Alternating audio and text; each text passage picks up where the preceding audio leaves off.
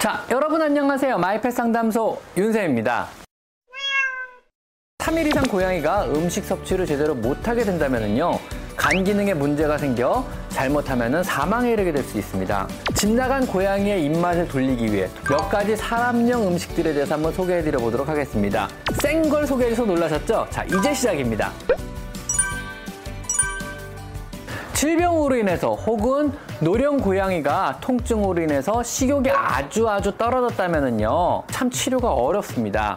사실 안 먹는 데는 방법이 별로 없거든요. 또한 고양이가 식욕이 떨어져 안 먹기 시작하면은요. 탈수가 심하게 진행하게 되고 모든 질병들은 급속도로 악화되기 시작합니다. 더구나 3일 이상 고양이가 음식 섭취를 제대로 못하게 된다면요. 간 기능에 문제가 생겨 잘못하면 사망에 이르게 될 수 있습니다. 자, 이럴 땐 어떻게 해야 되는 걸까요? 오늘은요, 우선 급한 대로 집 나간 고양이의 입맛을 돌리기 위해 또는 약을 먹일 때 보조수단으로 혹은 가끔 고양이의 입을 즐겁게 해주기 위해서 사용하는 몇 가지 사람용 음식들에 대해서 한번 소개해드려 보도록 하겠습니다. 이른바 고양이의 입맛을 되돌리는 치트키들인데요. 물론 지금부터 소개해드린 음식들은요, 사람용 음식입니다. 절대로 잘 먹는다고 과량을 주시거나 주식으로 주셔서는 안 되고요. 하루 필요 칼로리의 10% 이내로 간식의 개념으로 조금씩만 주셔야만 합니다. 이것은 몸에 좋다기보다는요, 입을 즐겁게 하는 음식이라는 거꼭 알아주셔야만 합니다. 원래 간식이란 게요, 건강하라고 먹는 건 아니잖아요. 즐거우려고 먹는 거죠. 그렇지 않은가요? 자, 첫 번째 고양이 입맛을 돌리는 음식은요. 네슬레에서 나온 거버 이유식입니다. 사람 애기용 이유식 거버인데요. 사람의 영 유아식은 질병으로 식욕을 잃은 강아지 혹은 고양이에게 일종의 치트키 같은 음식입니다. 실제로 미국의 많은 동물병원에서요, 사람 아기용 이유식을 갖다 놓고 강아지나 고양이가 안 먹을 때 조금 조금씩 사용을 하고 있거든요. 입맛을 돋구는 용도나 약을 먹일 때 보조적으로 사용하시면 굉장히 큰 도움이 됩니다. 안전하게 좋은 원료로 깨끗하게 잘 만들어진 음식이란 것도 있고요. 이 중 네슬레 거버 치킨 맛은요, 사실은 싫어하는 고양이가 드물 정도로 고양이가 굉장히 좋아합니다.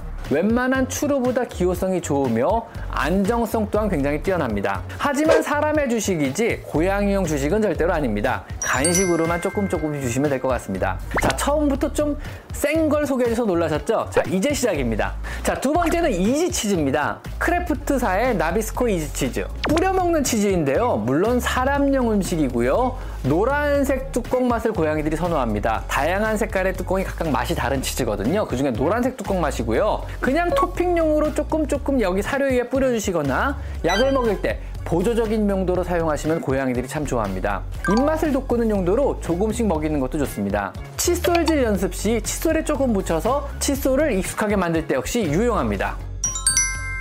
자, 다음 세 번째는요. Whipped Light 스프레이 크림. 보통 Costco에서 세 개들이 세트로 파는데요. Kirkland Whipped Light 스프레이 whipping 크림이라고 합니다.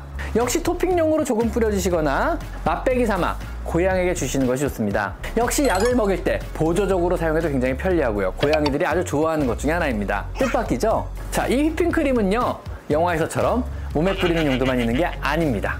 자, 다음 네 번째는요. Rocky Mountain 마시멜로우. 뜻밖의 고양이가 좋아하는 것 중에 하나입니다. 그냥 주셔도 좋아하고요. 알약을 마시멜로우 속에 집어넣고 손으로 꾹꾹 눌러서 아주 아주 작게 만들어서 마시멜로우로 알약을 코팅한 뒤에 입에 넣어줘서 약을 먹이는 용도도 괜찮습니다. 만약에 샀는데 고양이가 잘 안 먹으면요. 그냥 잘 구워서요. 넷플릭스 보시면서 여러분이 드시면 됩니다. 맛배기로 고양이의 입을 잠시 즐겁게 하는 용도로 주시면 좋을 것 같습니다. 다음 다섯 번째는 코티지 치즈. 사람에서도 동물에서도 치즈는 아주 좋은 영양 공급원입니다. 하지만 소화하기 편한 형태의 치즈를 주셔야만 합니다. 가장 안전하고 소화하기 편한 형태의 치즈는요, 코티지 치즈입니다. 저염 저지방 치즈로요, 사람에게는 다이어트를 위한 치즈로 알려져 있습니다. 코티지 치즈는요, 아주 좋은 영양 공급원으로 칼슘, 인, 비타민, 단백질 같은 것들이 굉장히 풍부하고요. 고양이에게 거의 소화 흡수상의 문제를 일으키지 않으며 고양이가 비교적 좋아하는 형태의 치즈입니다.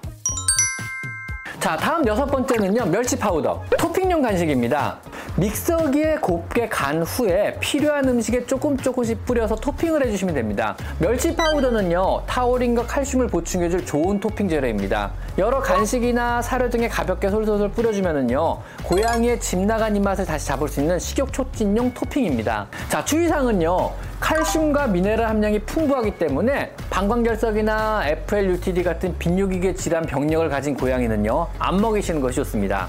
만드는 방법은요 멸치 100g 정도를 끓는 물이나 삶는 물에 담가서 여러 번 물갈이를 하면서 멸치 염분을 완전히 제거해 줍니다. 그 후에 뜨겁게 달군 후라이팬에 멸치의 수분을 바짝 날리면서 구워줍니다. 이때 태워서는 절대 안 되고요. 탄맛이 나게 되면 고양이는 본능적으로 먹질 않거든요. 그 후에 바짝 말린 멸치를요 믹서기로 곱게 갈아주시면 됩니다. 간단하죠? 다음 일곱 번째는 식빵. 갓 구운 식빵의 식감을 좋아하는 고양이들이 많습니다. 토스터에 담백하게 구운 것도 좋아하고요. 버터를 발라 프라이팬에 구운 것도 의외로 고양이들이 굉장히 좋아합니다. 절대로 태우지만 않으시면 됩니다. 식빵 한 장에는요, 나트륨 300mg, 단백질 5g, 지방 2.5g, 탄수화물 30g 정도 영양분을 함유하고요. 하루 4분의 1장 정도의 식빵은요, 고양이의 몸에 아무런 무리를 주지 않습니다. 간식으로만 조금만 주시면 될 것 같습니다. 다음 여덟 번째는 스파게티. 고양이가 스파게티면을 아주 아주 좋아하는 거 아시나요? 실제로 이탈리아에서는요, 스파게티 면을 삶은 다음에 고양이 간식으로 주기도 한다 그러는데요. 고기 국물에 삶아 주셔도 좋고요. 프라이팬에 마요네즈나 버터 혹은 올리브유를 두르시고요. 면을 살짝 볶아 주셔도 좋습니다. 그래도 스파게티 면은 탄수화물이기 때문에 간식 삼아 잠깐만 주시고요. 너무 많이 주시면 안 됩니다. 식사가 아니니까는요. 그냥 여러분의 유대감 형성과 고양이의 잠시의 즐거움을 주기 위해서 주시면 좋을 것 같습니다. 지금까지 소개해드린 음식은요, 다시 한번 말씀드리지만 간식이기 때문에요, 가끔 재미 삼아 주실 것을 권장드리고요. 간식이니까 절대 배부를 때까지 주셔서는 안 된다는 거 꼭 기억하셔야 합니다. 몸의 건강이 아닌 입의 즐거움을 위한 간식일 뿐입니다. 때로는 입의 즐거움은요, 집사와 유대감에도 또 무료한 일상 속의 활력에도 굉장히 큰 도움이 됩니다. 우리도 몸에 좋은 것만 먹고 살지는 않잖아요. 그렇지 않은가요? 맨날 맨날 보양식만 드시고 사시나요? 자, 오늘은 여기까지 하겠습니다. 오늘은 여기까지 마이펫 상담소 윤쌤입니다. 감사합니다.